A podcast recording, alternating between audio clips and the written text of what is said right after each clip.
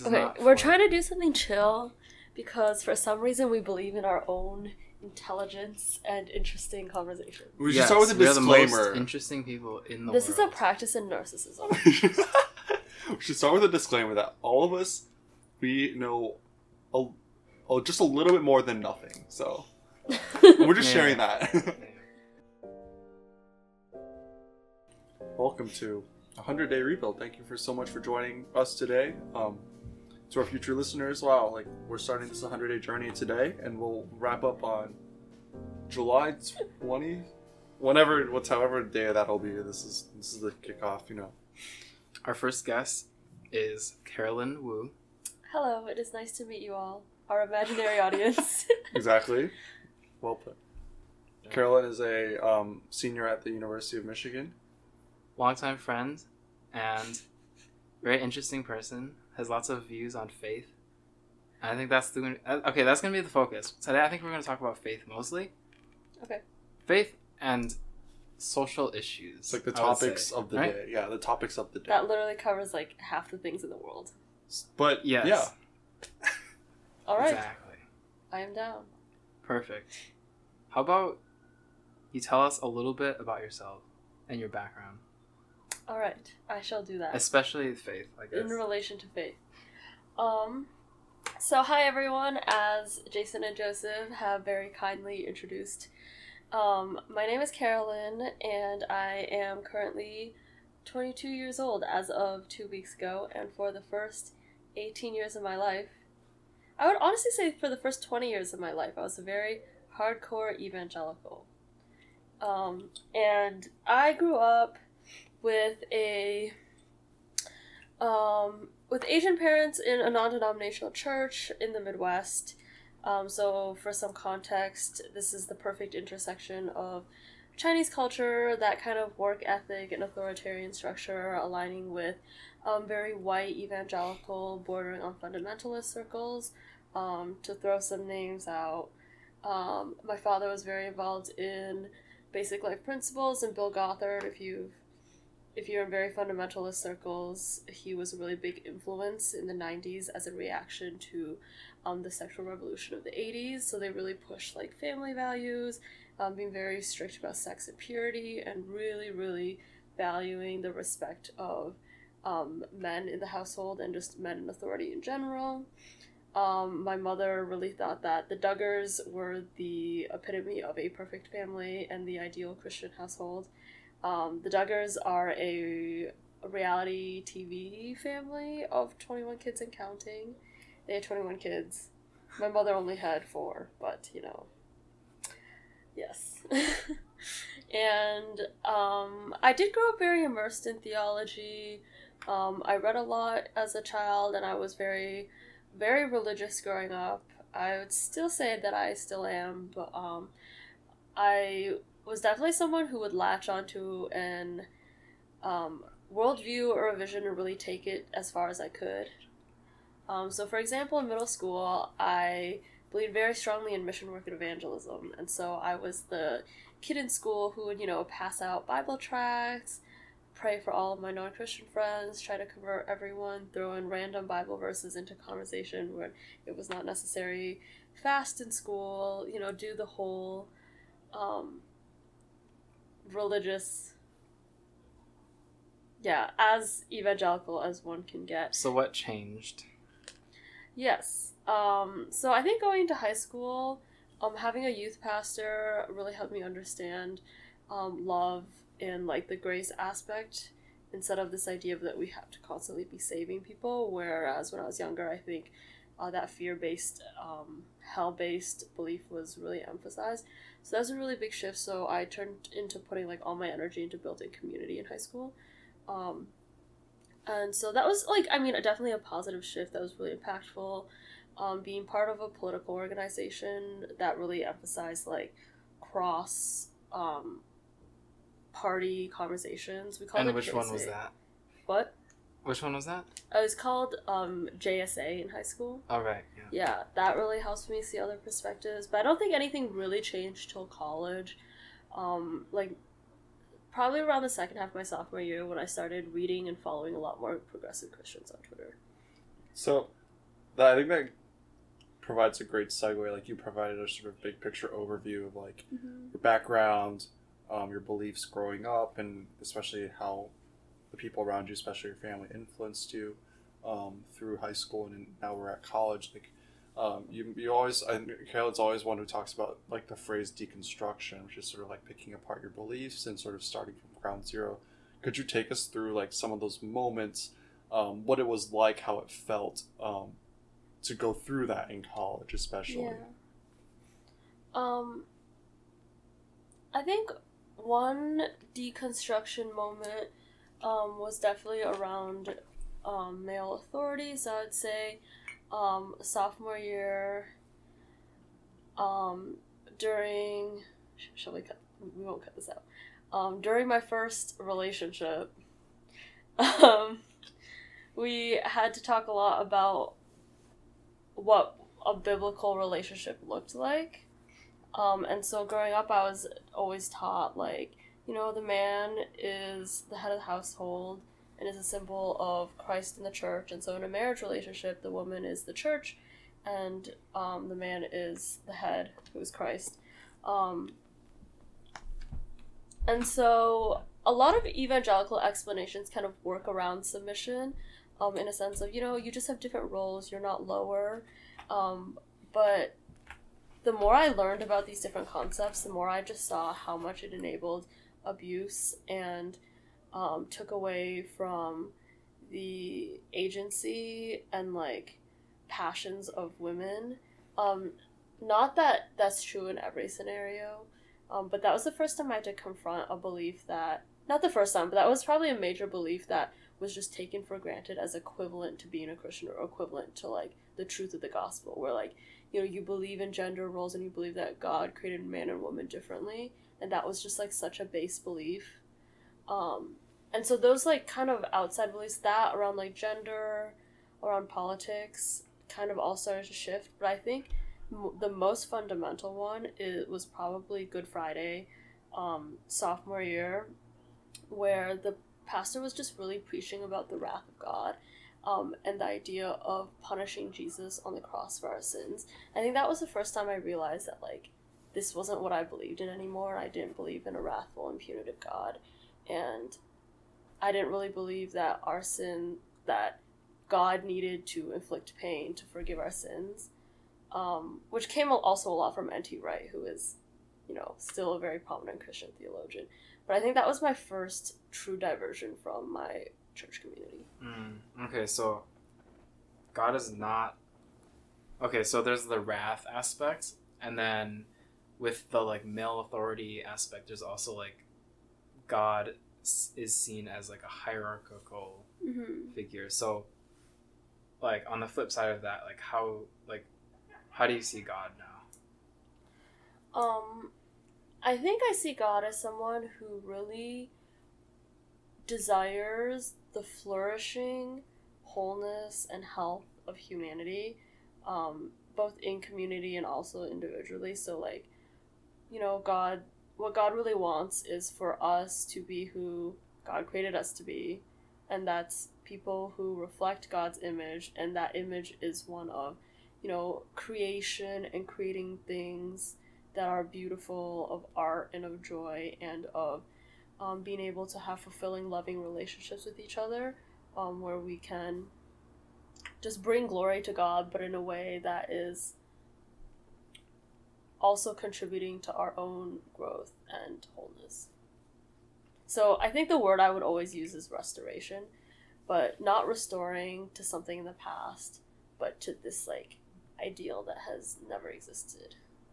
That makes a lot of sense. Um, when you talk about restoration, I think a word that stuck out to me was punitive.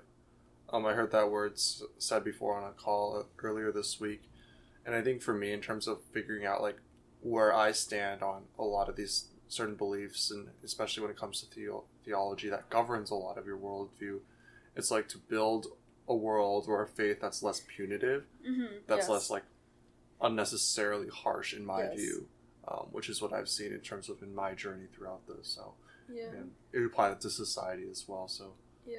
um, yeah, well, in my classes i think in like trauma and in racism really like helps inform my theology which was really interesting because i believe that when you have a more trauma informed worldview you better understand the doctrine of sin and who god is versus when you have a um I guess a worldview that sees more people as like either good or bad for like kind of arbitrary reasons, like just inherently good or bad. Um, when you understand trauma and how and poverty and how that leads people to commit more crimes, um, or to be more violent, or just to have things that we consider sin, sin no longer becomes this like arbitrary thing that we just like randomly have because we're all evil Mhm. people, but as an unhealthy way to cope with the brokenness that we've experienced inflicted on us and in the world. So it's not that we're not responsible for it, but it's that there are larger systemic reasons for our, our unhealthy behavior. Mm. Mm, so sin is wait that was a good quote. So sin is an unhealthy Response, response to the brokenness, you brokenness and injustices experienced. that Yeah. already hmm interesting that's like completely different from like what we were raised with Yeah, right? which is just you're a bad person and, and you should feel bad about yeah it. yeah yeah hmm. so like Also, shout out to Jo Luehmann. I don't know how to pronounce her last name, but I that thought is from her and her Twitter. so i think the most common pushback you get to that that i've heard personally Mhm. is like you know, whenever I talk about social issues or politics or things that have affected my views on faith, the, the common response is like, well, is that from the Bible? Or is like, you know, like, you know, shouldn't shouldn't spiritual restoration be the real the real important issue here, not Mhm. all these other like worldly things? So how do you how do you think about that and like how have your views changed on that? Yeah, I think I definitely grew up thinking that like spiritual things and religious things um, were of the utmost importance.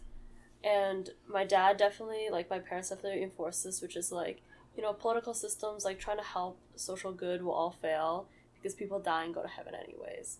And I think that definitely is rooted in this historical shift in the church away from the idea of heaven as a current restoration that's happening right now and more towards this disembodied spiritual place um that where suffering just like magically gets better and like everything now like the state of the world and all of it doesn't really matter because we're going to leave this place and go somewhere else which is like spiritual Mm. when in reality, Christianity and Jesus and the revolution that started, quoting N.T. Wright, the revolution that started with the church and the kingdom of God is one that is bringing freedom here, and heaven is the fulfillment, the completion of that.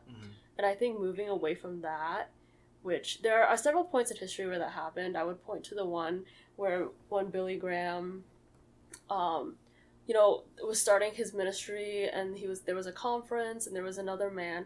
I cannot, I can't remember his name, but was really trying to emphasize that like social good and like doing justice should be a centerpiece of Billy Graham's evangelism, and they eventually ended up throwing that out because they believed it wasn't as important as preaching the gospel. Um, but my thought is really, and sometimes there's this longing of like, what could our society look like now if we hadn't thrown that out at that time? Because Billy really ended up being like so influential, right, to like Mhm. the Christian movement, and like where could racism be today? Where could our social issues be today if we had like seen that as fundamental to the work of the kingdom of God? Yeah, that's crazy. Like when you change the definition of what heaven is and like what we're shooting Yeah. for, it changes everything. Like it changes how you live Mm-hmm. because you're not. It's like it's more like non-dual. Like Mhm. instead of heaven is this other place far away, it's like Yeah. it's more integrated into the current Mm. reality. Mm-hmm. Mm.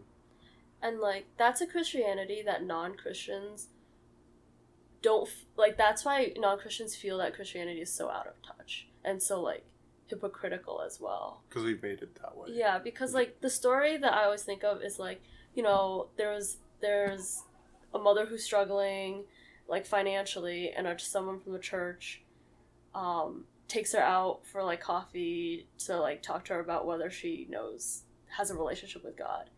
which is like not inherently a bad thing in itself, but it's just very removed from the realities and sufferings of actual people, which Jesus never was. So, kind of like so we've heard a lot about like what you believe and and why you believe it. Um, like the goal, sort of one of the goals of this podcast is like to rebuild, Mhm. like me and Jason, to just like figure out what we believe in Mhm. by talking to other people. So, I I guess I want to understand like how.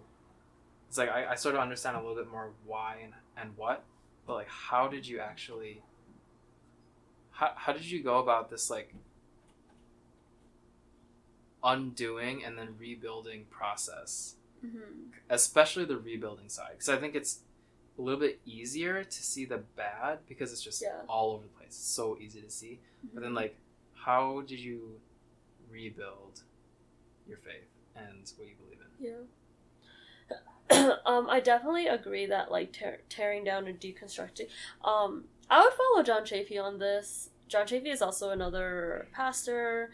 Um, we'd really recommend his podcast Begin Again, but um, is another figure who tends not to use the words deconstruction and reconstruction. Um, just because that makes it seem like it's like a one time like you, you deconstruct and then you reconstruct when in reality i definitely agree that like faith is a growing and evolving process that you're always constantly breaking down and learning and growing in your ideas and that like static nature is something that goes against growth. Um, Hmm. but i think for me sophomore to junior year of college um, my defining emotion was definitely anger. And this is definitely a cheesy line but we were in a zoom call earlier with our friend brian and he said um, i learned that you know you can't be fueled by hating the system right? And you really have to be driven by the idea that you really want to love humans and humanity. Um, and i think it was that idea that i kind of switched and i think a major switch was moving from seeing what our home church did which was really focused on like personal individual spiritual growth. Um, i used to definitely look down on that and see that as not important. And like kind of useless without the social justice aspect. And I think Joseph was also someone who helped me see that where like he was in Hong Kong one summer and like um we were talking about the role of the church in different aspects and it's the idea that like bringing individual people healing is a really important piece um through faith and through a relationship with God. Um but when that individual piece is the only focus, you take away the potential impact. Because it's the idea that when people are whole, they can have whole relationships the way God hmm. created them, and they can create more whole communities, right? Which in turn creates a society that looks more like the kingdom of God. And so the work people are doing on an individual level isn't useless. So I think first accepting that helped me not throw out everything mm-hmm. that I believed. Hmm. My my follow up question to that would be like, how did you know that this was the way forward? Like this is like, oh, I will now adopt this belief and live my life through that. How did you know? How are you sure of yourself in those Mm, moments? yeah. Well, I think there is no certainty, and I think the path forward for evolving your faith after an identity crisis, like breaking it all down, is the acceptance that you will never have the certainty that you had pre all of this. Mhm. As an evangelical Christian who really believed that the Bible was a literal ultimate truth and that it can guide you perfectly which not that like it cannot guide you and that there isn't a lot of value and inspiration divine like power because there definitely is but i think it's the acceptance that faith is less about certainty and more about following through because you believe in the person of jesus or believe in this calling Mm. Yeah. like faith is less about it's not a, a leap of thought but a leap of action that's that's like that's like very scary to do. Like once you leave that mode of thinking where you're certain about everything Mm-hmm. and you're kind of like safe in your own little bubble Yeah. to going out and taking a leap of faith and never being certain about anything ever again. Mhm. Like that's so scary. Okay, So, maybe like- not never being certain about. Okay, okay, yeah, not not to that level. But you'll not. Yeah, you But- may not have that kind of certainty. it's like- much more ambiguous. Yes. Of course. and you're always like trying to learn and you're always trying to grow so like okay this is more of a like personal question to me like or it's, i guess more just something i've been like thinking about and we've talked about it a little bit before but like do you ever get exhausted by like learning and like stretching yourself like i feel like i enjoy the feeling of growth as well Mm-hmm. but sometimes you just learn so much that it can be exhausting. And I think sometimes you see it in like nonprofit leaders or like pastors, especially. Yes. It's like you get burnt out Mhm. from caring too much. Yes. It's like that like empathy exhaustion or whatever they call it, right? Like, do you ever get that? Yeah, I think that's why like sustainability in it and like I'm not gonna use the word balance. And not taking it too seriously is Mhm. important. Because I think faith is important, worldviews are important, what you believe about the world is fundamental and important. But what's also important is that like you exercise and you do things that you like. And like you have friends that you like hanging out with and don't always talk about serious things with. And that you're not constantly angry or consumed by this. And i do think that is also a privilege because for certain people and certain identities like your experiences do bleed into like every aspect of your life and there's nothing you can do about that. But i think for me having a community where i'm accepted with my faith transitions has helped me not feel as if I'm I must be constantly stretching to have an answer in order for me to have some kind of stability. I think the important thing is being able to rely on God for peace even though I don't always know who God is. Hmm. I'm curious to see like, have you ever been at a point where it's like, oh, I'm at a good stopping point. Like I've made progress. Like this is a sort of good checkpoint in terms of figuring out like, oh, this is something that I can work with, that I can move forward with. Have you ever been? Have you ever seen yourself in those like, wow, like I've made Mhm. progress. Like I'm I'm at a good point. Yeah.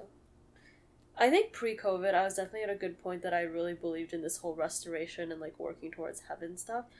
But I think those checkpoints don't last very long because COVID definitely destroyed it. Like, I had a much stronger belief that God was fundamentally good and working towards good before like 500 million people in this country just died, Mm. you know? Like, there's certain events that like your faith is not equipped to handle, and that's okay.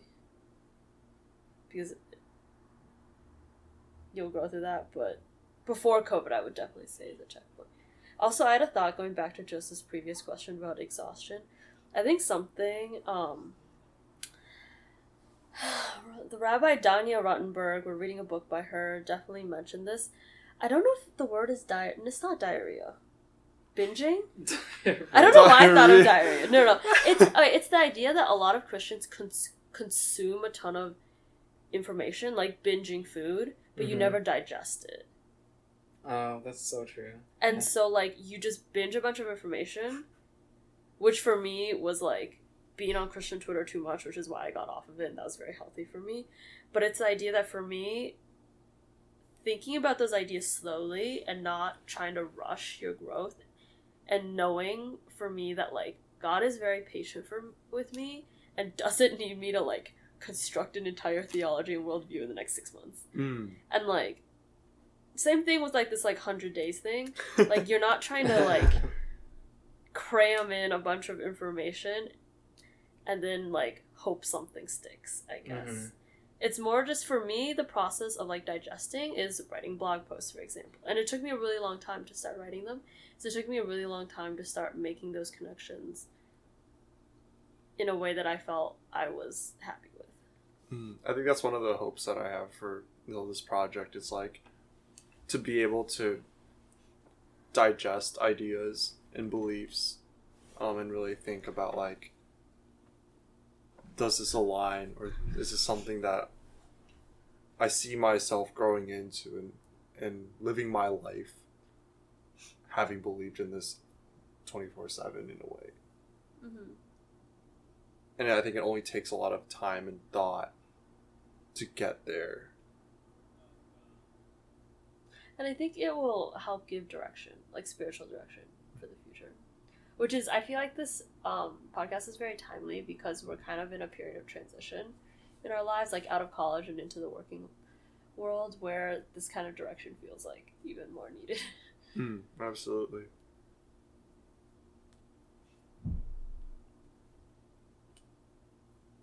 Other thoughts? Want to do closing question? Sure. All right. Wow, Yeah, this is great. one? I just get to talk and no one interrupts me. I know, isn't it great? Talking about yourself is fun. so fun. Wait, uh, Jason, did you have a closing question, or do you want me to? My do it? closing question. Hmm. I will defer. Okay. Mm, Much like the wife. Is this an abusive relationship, Jason? I am the wife in the Joseph Jason 100 Days Rebuild Project. Okay, Carolyn. So, um, if there's, if you could say something to your middle or high school self, what would it be?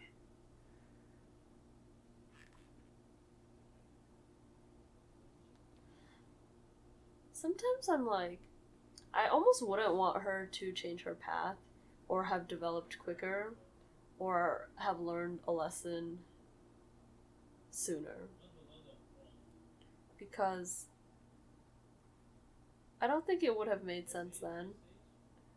Because you require those experiences to move forward. But I think what I would tell her is to make more friends with non Christians and non Asians. And I would tell that to my college self, and I would tell that to myself now. Same. But. I mean, Hmm. I don't. I have not taken that advice now, so it'd be a little hypocritical of me. But I would still say that to her. Yes. Nice. Good. Well, that concludes our first episode. of Thank The you all 100 for Day having me. Thanks for being our first guest. Good combo. We'll be thinking about these ideas and putting them into. Your digestive system. We'll be digesting for you know for the the next 99 days. You know as we really fold this into like where we came from, where we believe, and how we want to believe moving forward. And so, yeah, I'm excited for this journey.